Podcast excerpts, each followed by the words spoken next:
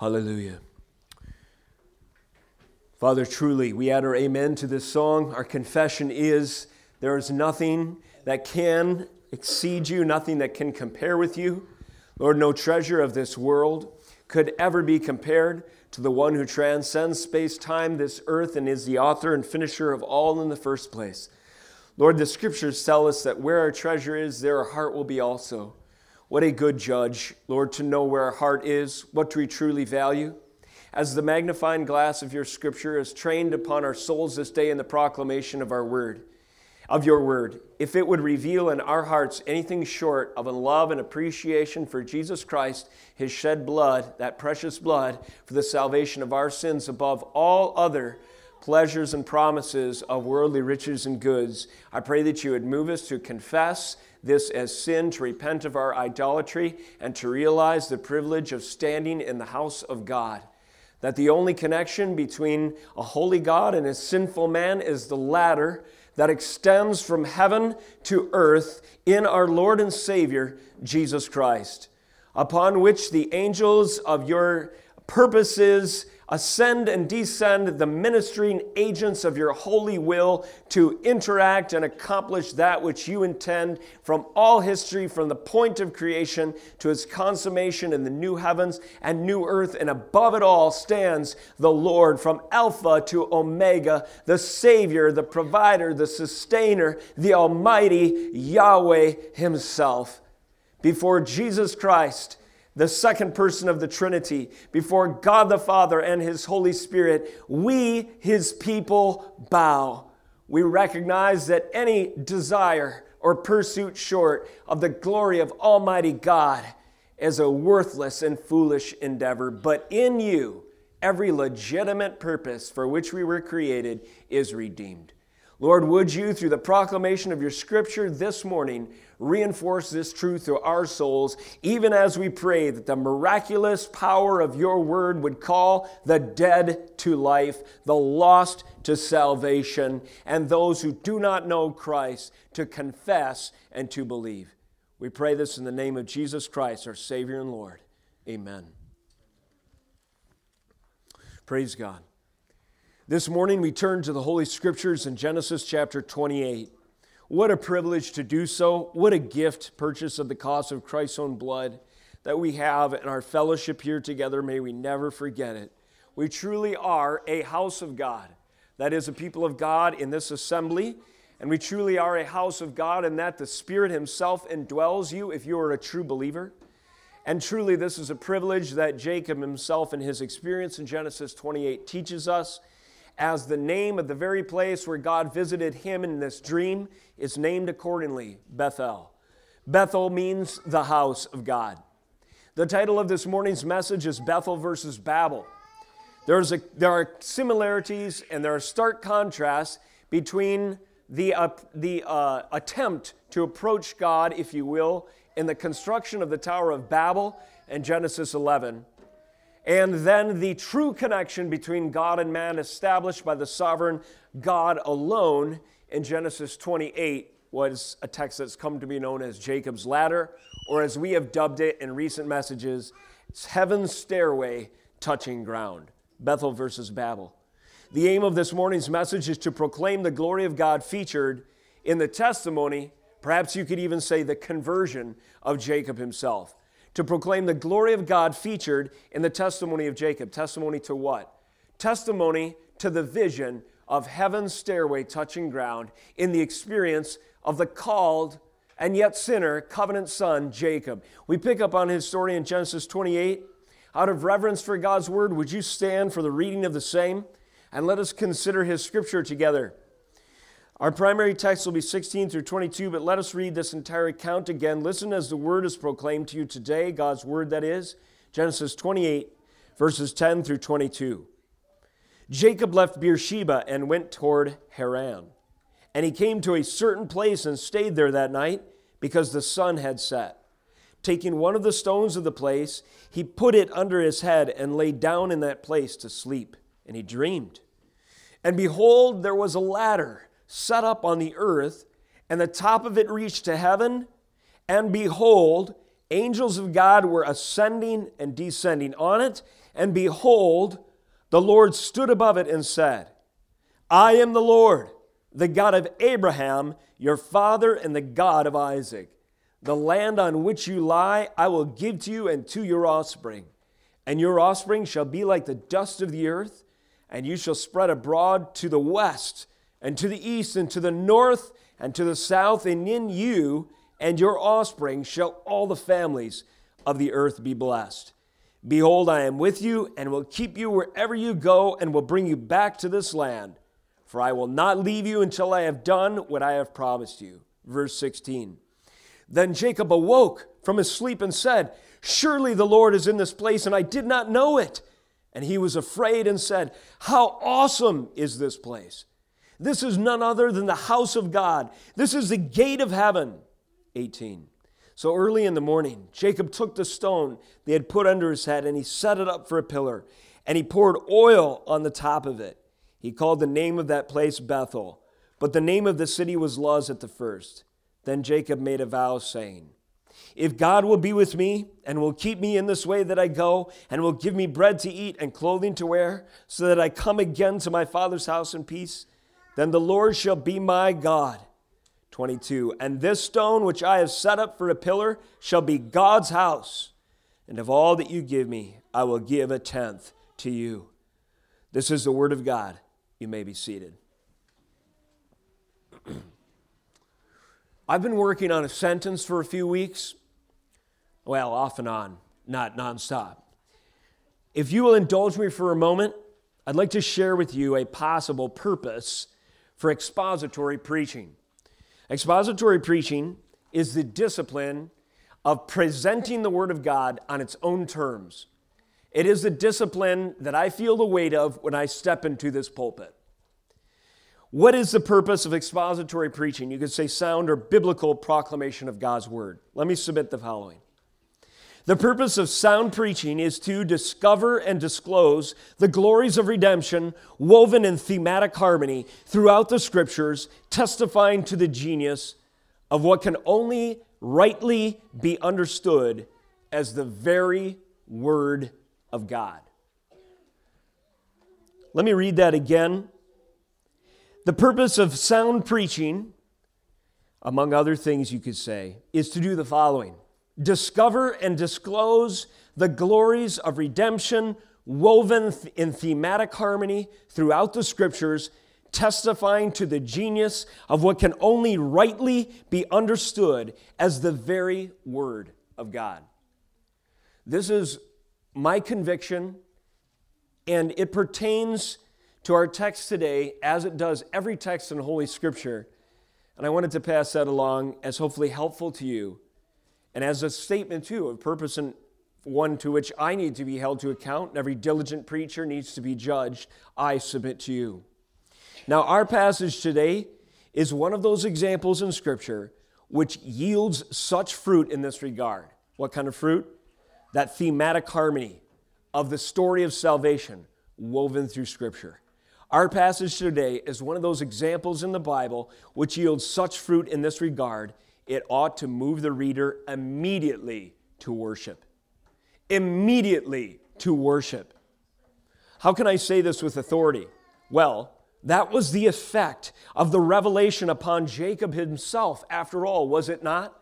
How did Jacob respond to the revelation of God's word in this dreamscape? As he saw heaven's stairway touching ground, he was moved immediately to worship. That's Jacob's response, which we will study today. Awakening from our sinful stupor by the glories of our Savior upon Jake, uh, uh, of our glories of our Savior God, we in turn, like Jacob, ought to exclaim, How awesome is this passage of Scripture! How awesome is this account! This is none other, as Jacob said, than the Word of God. Even as Jacob said, this is none other than the house of God. Now, this is the kind of accountability that we need to hold ourselves to when we study the scriptures. And the kind of accountability myself, as a proclaimer and a minister of the gospel of Jesus Christ, must be held to account in declaring the same. How awesome is the revelation of God's holy word. Let me emphasize this point in contrast to a worldview example in our culture that's becoming more popular today. I don't know if you've heard this term, deconstruction, or another sort of popular, trendy word online that's getting some traction. I've referenced before evangelical. Evangelical, properly speaking, is one who holds to the gospel proclaimed and explained in the Bible as absolutely true. That would be the best definition of evangelical. There are those who want to distance themselves from that term evangelical, and the reasons are many and sordid, but they deserve, they must be discerned. There are others who question their Christian presuppositions in the first place and submit themselves to what they say is a real in depth, honest self reflection and scrutiny to challenge everything that I presumed was true to be willing to deconstruct my former ideas, assumptions, and faith right down to the bedrock to see if it has any merit. That's what so called deconstruction means. Now, uh, one of the singers of DC Talk, that famous you know, Christian band, Kevin Max, has identified himself as an evangelical and you know, given some allusion to this deconstruction concept. There's a couple popular internet personalities the Good Mythical Morning guys. Both of those guys were confessing Christians at one point and have gone through this process of deconstruction. Perhaps you're familiar with a famous author in our cultural circles, you know, from years, some years ago, Joshua Harris, he wrote I Kissed Dating Goodbye. He's embraced this concept of deconstruction. And there's a podcast I listen to from time to time because I'm uh, a, kind of hopelessly sentimental about my own coming of age experience now in my 44th year. So I listened to this show called Labeled, which kind of documents the Where Are They Now stories for Christian heavy music from a genre that I was interested in. And the host of that podcast is Matt Carter. He was asked a couple of weeks ago on that podcast by a secular uh, artist, you know, I'm interested where you stand in your Christianity now after all these years you're in a Christian band. Do you still identify as a believer? Matt Carter responds, No, no, I really don't. He said, You know, I still hold to the Bible as wisdom literature, but I don't no longer hold to the dogma and prescription of the scriptures. Two words dogma and prescription. What does he mean? Let me venture to say, let me venture to presume. By dogma, right teaching, clear teaching. By prescription, moral authority. Matt Carter has distanced himself from the clear teaching of Scripture and the moral authority of Scripture. What has he traded it for? Subjective preference. What is wisdom literature? Wisdom literature, he says, I filed right on the shelf with other wisdom literature from other philosophies and religions, you know, on the shelf of the open minded seeker or whatever. Which, by the way, is a violation of the very first principle of biblical wisdom literature in the first place. What is the axiom of biblical wisdom literature? The fear of the Lord is the beginning of wisdom. The fear of the Lord is the beginning of knowledge. Matt Carter has lost everything.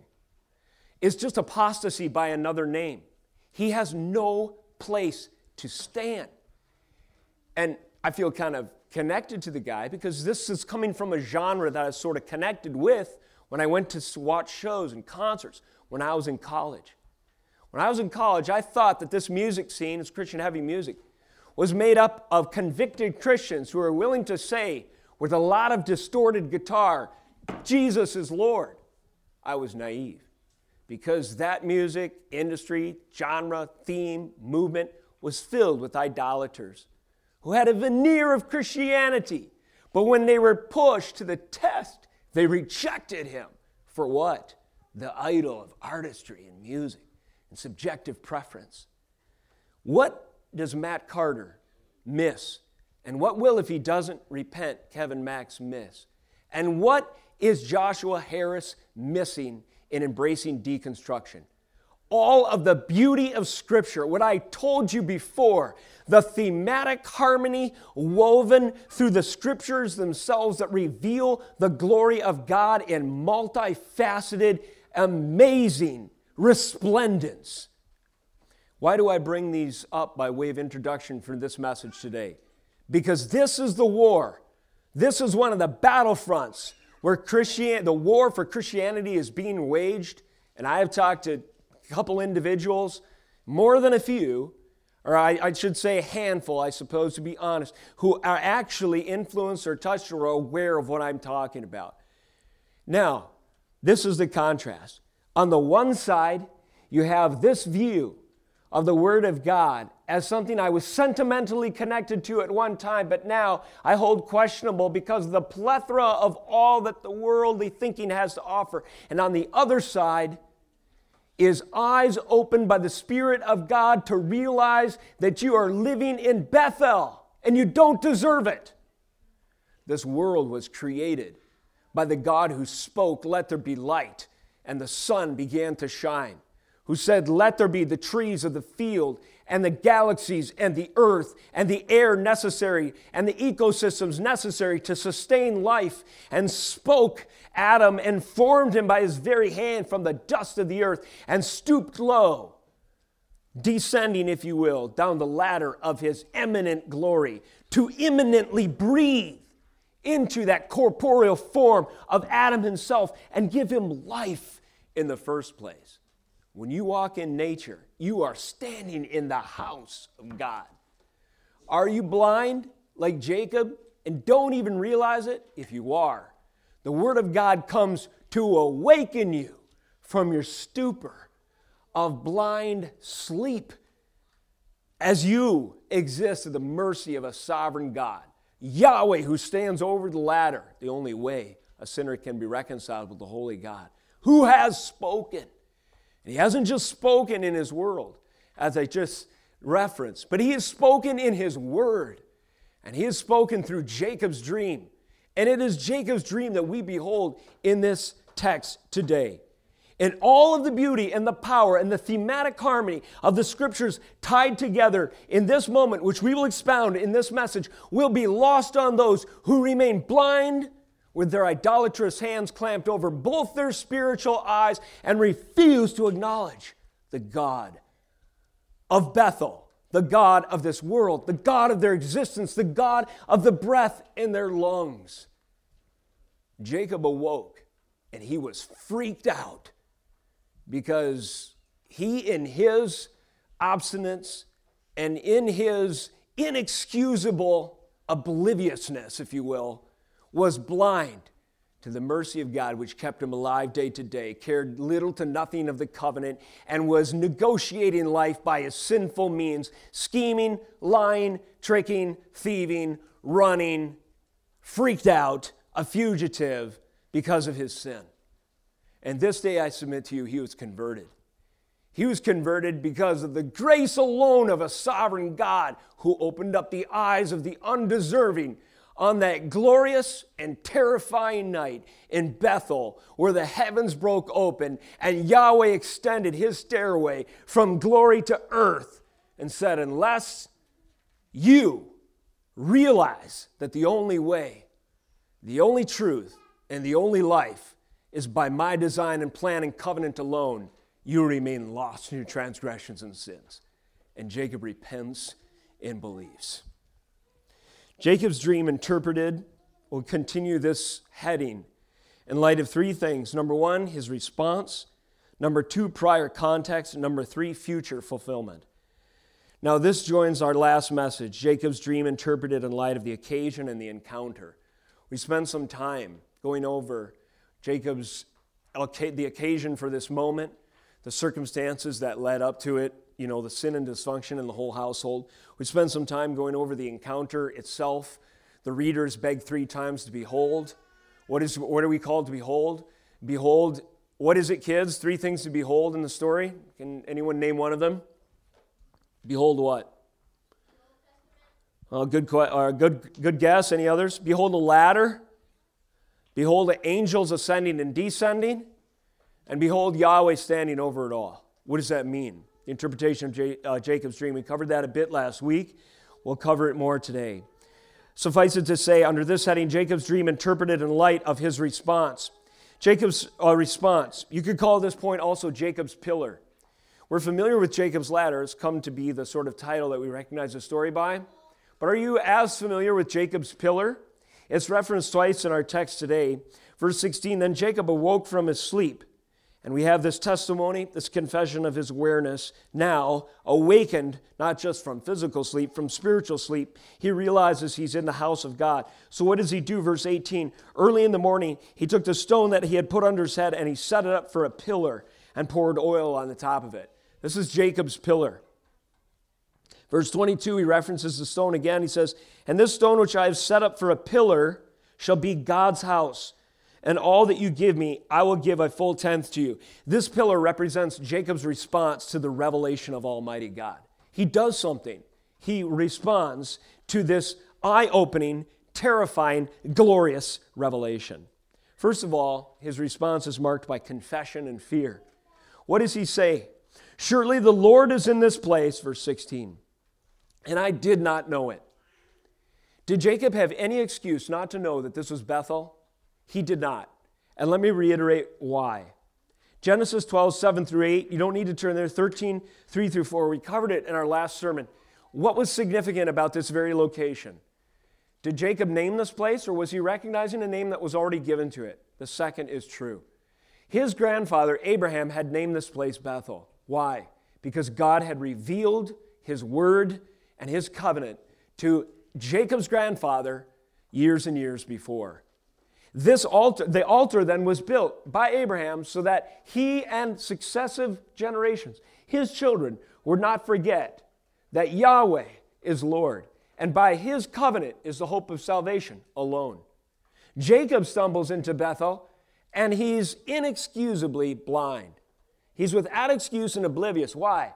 Because he has negotiated life by his own sin, failing to revisit the altar of his grandfather and be aware through that means that he serves at the pleasure of the Almighty. At this point, who is Yahweh to Jacob? The God of his father. In 27, verse 20, but Isaac said to his son, How is it that you have found it so quickly, my son? He, Jacob, answered, Because the Lord your God granted me success. Something changes this glorious and terrifying night in Bethel. Among the changes is this Yahweh goes from the God of his father to his own. Verse 21 Jacob said, And then the Lord shall be my God, so that if I come again to my father's house in peace, then the Lord shall be my God. Young people, we've been speaking to you several times in recent messages. There is a necessary transition in your Christian upbringing if you come from a believing home, in which the challenge and call will be to own your faith. In other words, when God regenerates you and that fruit is, becomes more evident in your life, increasingly, the God that you understand of the scriptures and the salvation and the truth of the gospel will be less and less the God of your father, the God of your mother, and more and more, my God. This is what happened to Jacob in this powerful and profound experience. And his response was confession of his sin and fear confession that he, without excuse, was blind to the fact that this place was sacred. Now, others had responded in similar ways to the revelation of God, did they not? Among them, throughout the scriptures, we see some other examples. Moses, burning bush. Guys, kids, uh, remind us. So God speaks out of a burning bush, and what is the first thing he tells Moses to do? Thanks, Theo. Take off your shoes. For this, what? Why? For this is Holy ground, that is correct. So that revelation of Yahweh in this form of the burning bush places a demand on the sinful subject to recognize with reverence that you're dwelling in the presence of the Almighty you don't deserve. And by this statement, by the significance of taking off the shoes, it was something uh, that acknowledged the presence of God's sovereign holiness. And thus Moses was awakened to the reality. And in obedience, he took off his shoes, and as he did so, he recognized that the place where he stood was holy ground. Jacob similarly recognizes that the place in which he stands is holy ground, and so what does he do? He sets up a pillar. He confesses his sin. He takes a vow. He anoints the pillar. Confession and fear. Why is Jacob afraid?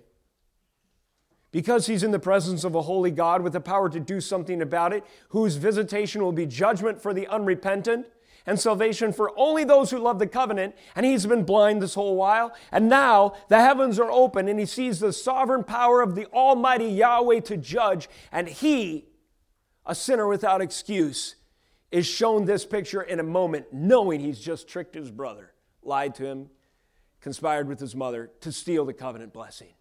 Jacob knows that he deserves judgment. Well, what does he get? He gets mercy.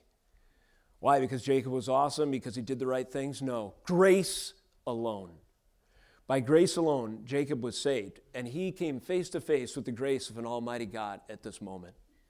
Has God come down the ladder before? He certainly has. At Babel, the Lord came down the ladder. Did he come with grace? No. He came with judgment. And that vain attempt to attach heaven and earth was busted by God's power to punish when he introduced confusion and destruction on that vain attempt to obtain salvation any other way. More than that in a moment. Has God come down at other times? Yes, he sure has. He came down at Sodom and Gomorrah, and you guys know what happened there. For those who are in the covenant, Abraham and Lot, they enjoyed a feast, a meal with God Himself taking on this form of the angel of the Lord and sitting down at feast, at table with Abraham and Lot. Why? Because they were in the covenant. Are you in the covenant?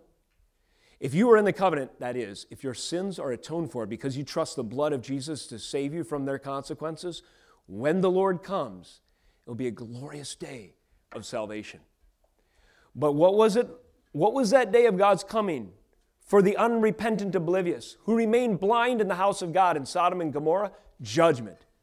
As history records, a meteor exploded over the place. You can read multiple news stories if you search it online. Seven, 800 mile radius.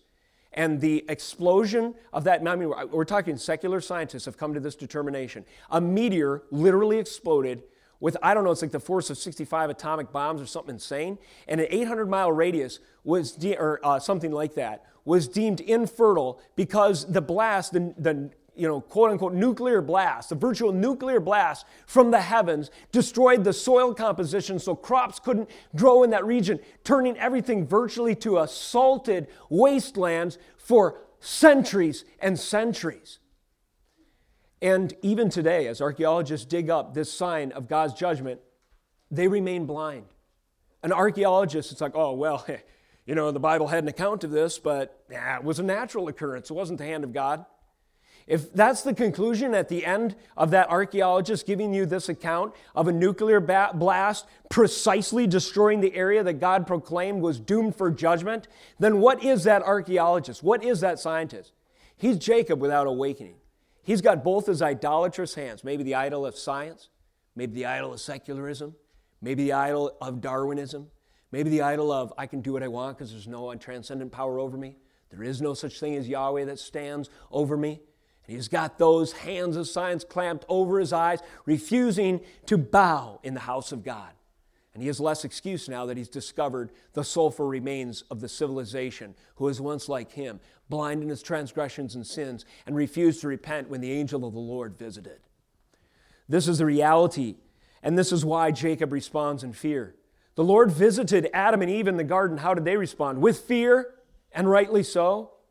Because God came down and there was an accounting and a reckoning, and it freaked them out, rightly so. Peter, how did he respond? With the miraculous power. When he realized that this is not just the most awesome teacher, but this must be God in flesh. When he filled the nets, nets till breaking with fish, Peter said, Depart from me. I am not worthy of your presence. Jesus speaks and stills the storm. And the book of Mark, and how do the disciples respond? With fear and trembling. Jesus casts out demons the man in Gennesaret to the tune of legion. And how do the people respond? Go away, go away. Why? Because they recognize in the coming of Jesus, the power of Yahweh was present with him. And because they didn't have the assurance of their sin atoned for, they were blind just like the people, or they were shaking in their boots just like the people at Sinai. You speak for us, Moses. You speak for us, Moses. Have you ever seen a blast so bright or the sun burning so bright in the sky you know you can't look at it for if you do, you will be blind. You know, you're, you can't take it, and you wince and you turn away, and instinctively, impulsively, you put up your hand to shield yourself from the blast. That's what it's like, only multiplied by infinity. When God shows up among sinners. And this is what's happening. This is why Jacob responds in confession and fear. This is why Jacob meets Yahweh face to face, repents of his sin, and evidence of that repentance is immediately there. Confession, fear, and altar worship. When he sets up that pillar, Jacob's pillar, it's like a proto temple. It's an acknowledgement of God's presence. It's like an early form of an altar. By the way, he'll return to this very location and set up a legit altar in chapter 35, 1 through 7. And we compare this response to even Peter at the Mount of Transfiguration. You know, I used to think Peter was dumb and he's like impulsive and he just blurted out at the Mount of Transfiguration, you know, what, Jesus is there, Elijah and Moses, and the, you know, the shining. And he's like, Lord, if it be your will, let, let me build three tabernacles for you. Now, Peter was a little short sighted, but it was a reverent response, I submit, because he was moved to do something in light of this revelation. So was Jacob. To build a tabernacle, to acknowledge the presence, to respond accordingly, to move immediately to worship.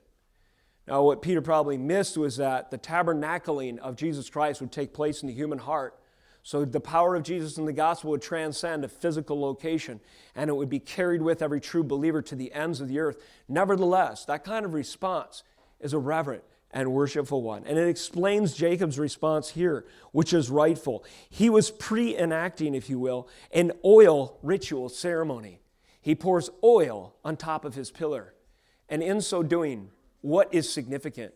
Well, oil represents a number of things through Scripture consecration the anointing of that place and recognizing its holiness and deeming it so by the pouring of this oil. Also, I submit to you that this was the very first tithe that Jacob paid. Oil was expensive, a precious commodity. He couldn't carry much with him.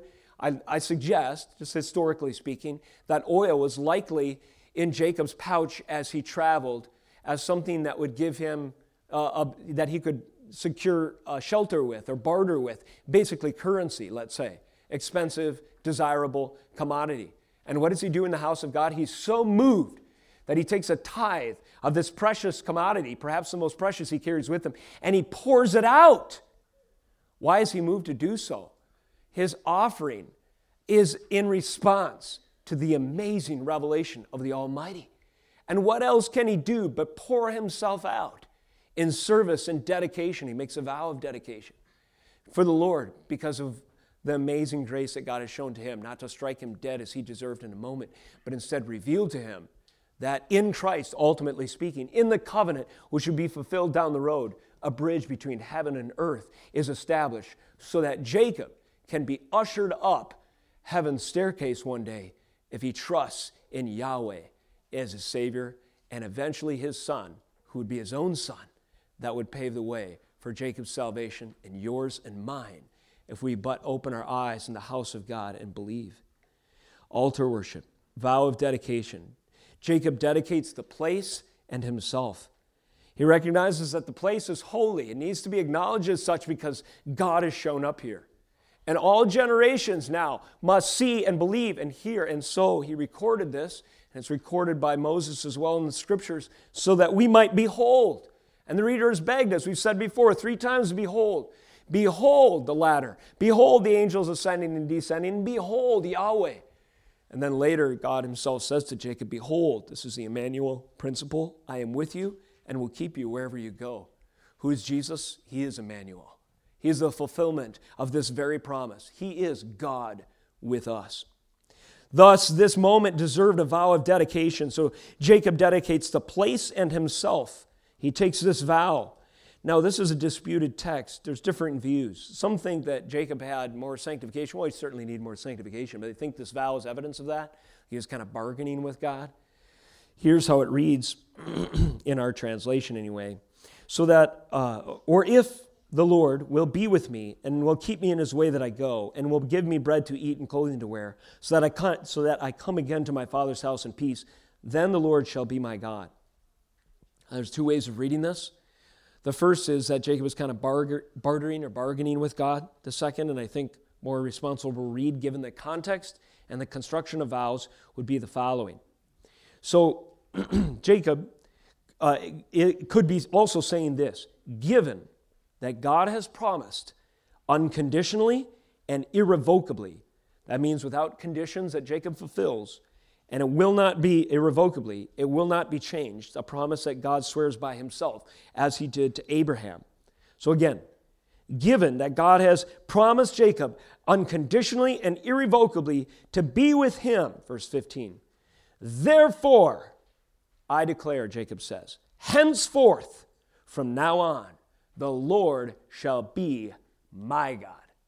And I believe this is the reading that most accurately reflects the changed heart of Jacob and the response, dedicating the place with the oil and himself by vow, henceforth, from now on, in the service of Yahweh. What else can he do in light of such glorious revelation? Jacob's dream interpreted in light of his response. And the second point today, in light of prior context. We consider Jacob's pillar. Let's consider the antithesis or the opposite, or man's try, best efforts, the fallen tower. Turn with me to Genesis 11. Bethel versus Babel. Genesis 11 1. You remember the story, right, kids? The Tower of Babel? How now the whole earth had one language and the same words. As the people migrated from east, they found a plain in the land of Shinar and settled there. And they said to one another, Here's their great idea, verse 3 Come, let us make bricks Every phrase is significant. Let us make bricks and burn them thoroughly. So, just like Jacob, originally, the means at our disposal to secure our position, right? And they had brick for stone and bitumen for mortar, right? Then they said, Come, let us build ourselves a city and a tower with its top in the heavens. Sound familiar? And let us make a name for ourselves. So, again, not bowing to Yahweh who stands over his stairway, but let us build our stairway. Let us reach the heavens and let us make a name for ourselves, lest we be dispersed over the face of the whole earth. This is humanism, humanism's legacy. This is man trying to solve the dilemma of his vulnerability due to the fall by his own bricks and mortar, by his own means and mechanism. This is salvation by works. This is social engineering. This is socialism. This is communism. This is man's, this is secular man securing the future by a technocracy. And from the very beginning, from Genesis 11 to today, when most all I submit of our legislators propose how to secure our future and promise two things provision and protection, what do they do? They build a Tower of Babel. They don't acknowledge with eyes wide open the principles, the promises, the precepts, the statutes, the commandments, all those glorious words that the psalmist gives us in Psalm 119, whereby a young man shall keep his way pure? No, but they run to their brick and their mortar and their uh, own abilities in design, their common language and common idea, their democracy, their collective ingenuity, their hope in technology to secure their future. And how does it end? Verse 5 the Lord came down to see the city and the tower which the children of man had built. And the Lord said, ironically, the Lord's going to come down here. And the Lord said, Behold, they are one people, they all have one language. This is only the beginning of what they will do, and nothing that they will purpose to do will now be pos- impossible for them. Come, let us go down there. God is going to descend. Jacob's ladder, if you will, heaven's staircase. But is this going to be a descension, a condescension of salvation? Or is this going to be a coming of judgment? Kids, which will it be? God comes down on the day of Babel. Coming of judgment, that is correct.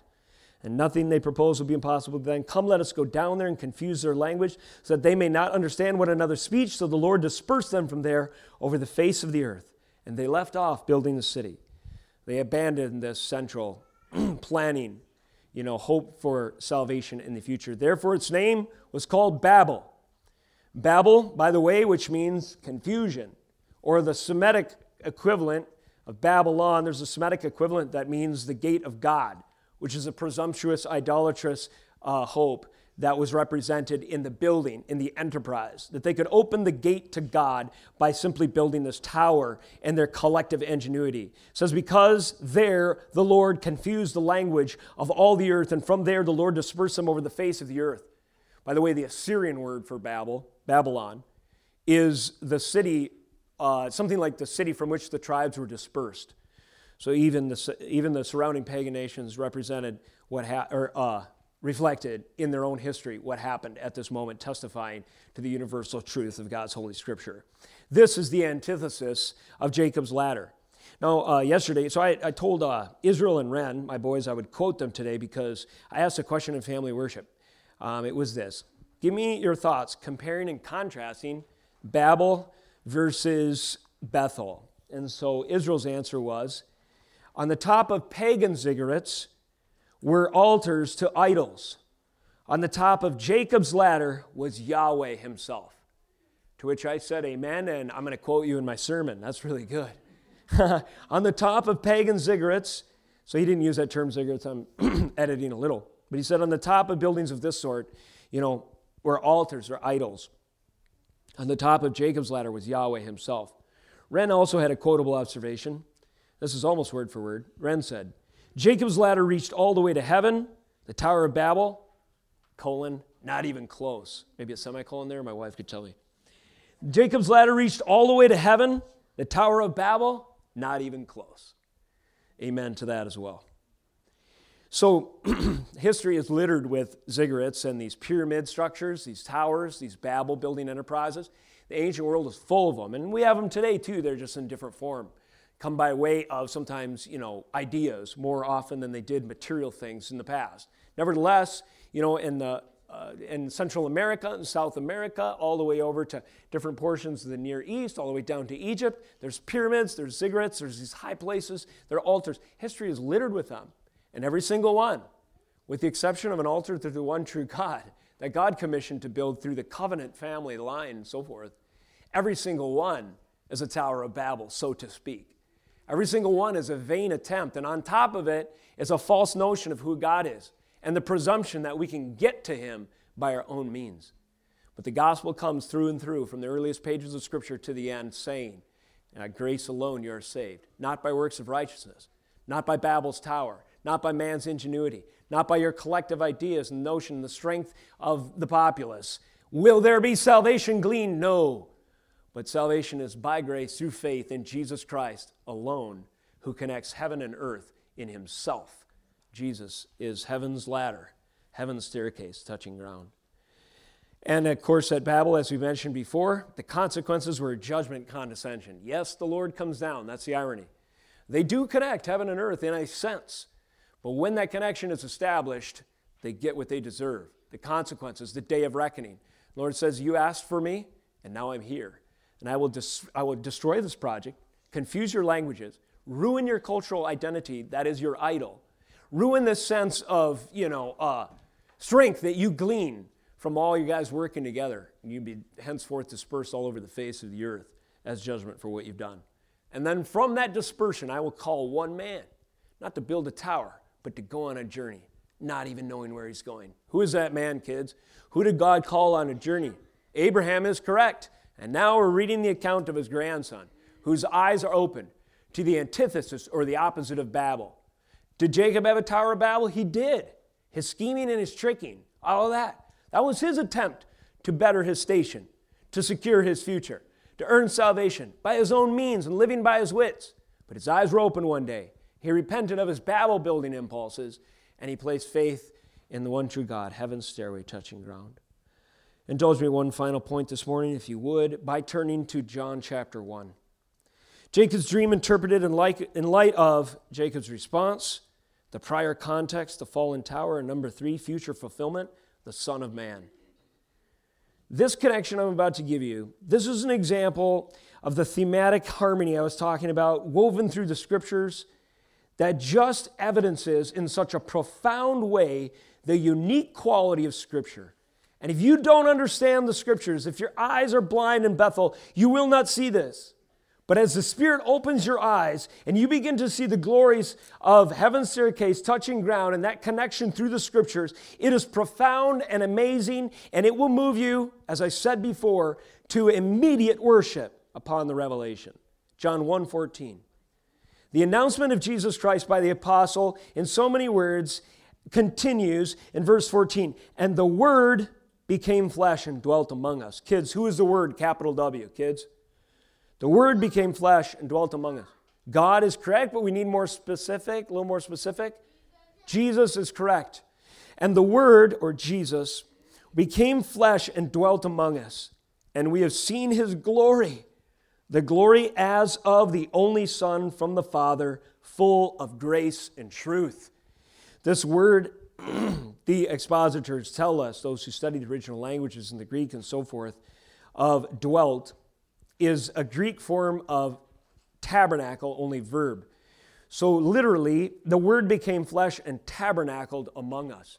That is, God became a man in the incarna- incarnation and set up his habitation with you and me. Literally, the house of God established in the coming of Jesus Christ.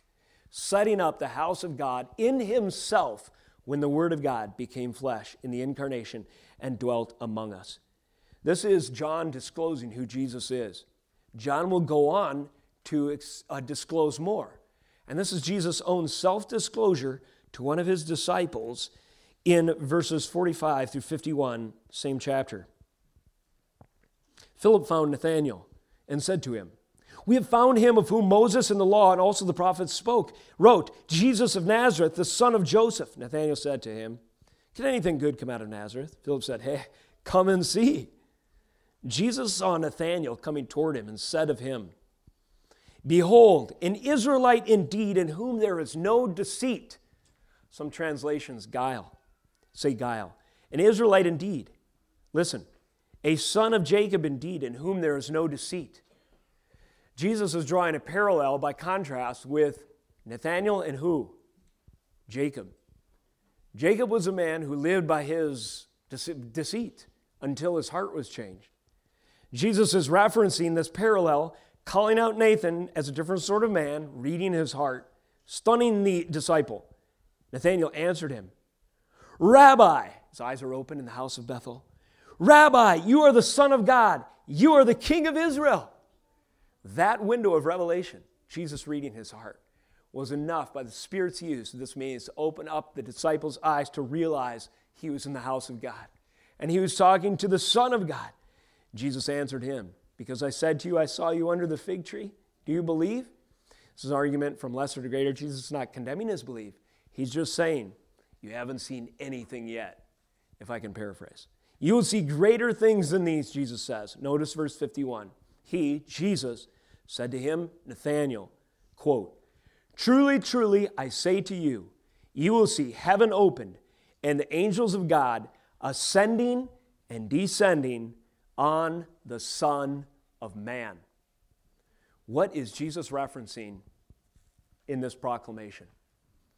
heaven's stairway touching ground. Jesus says, From now on, your eyes will be open, and you will see the angels ascending and descending on the Son of Man.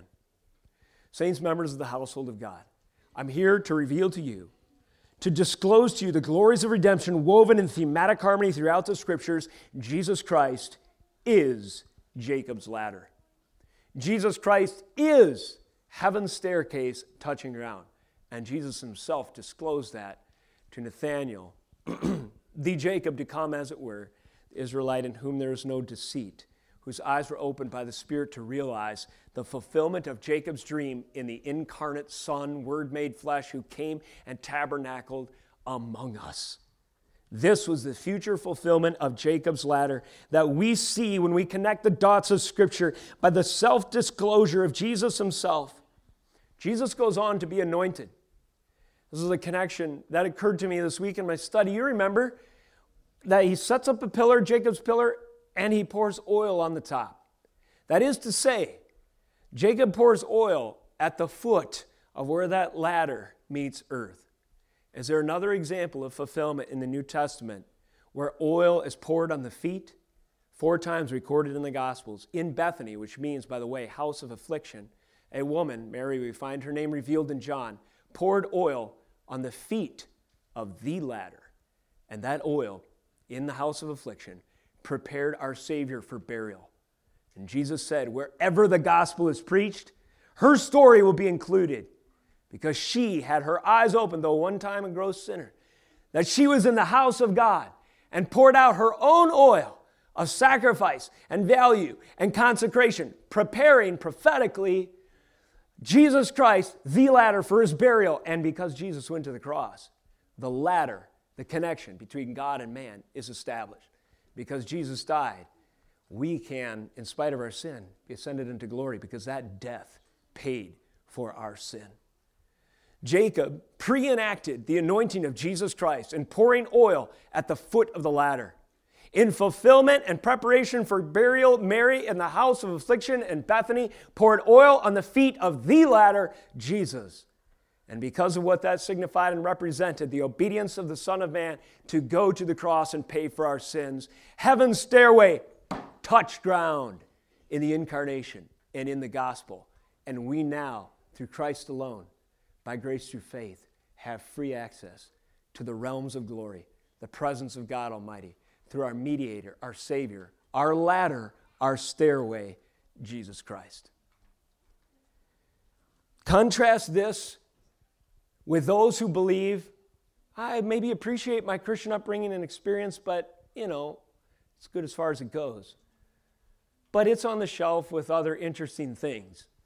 And I prefer to consider it, you know, subject to my own interpretation, not really bearing any authority and weight over me.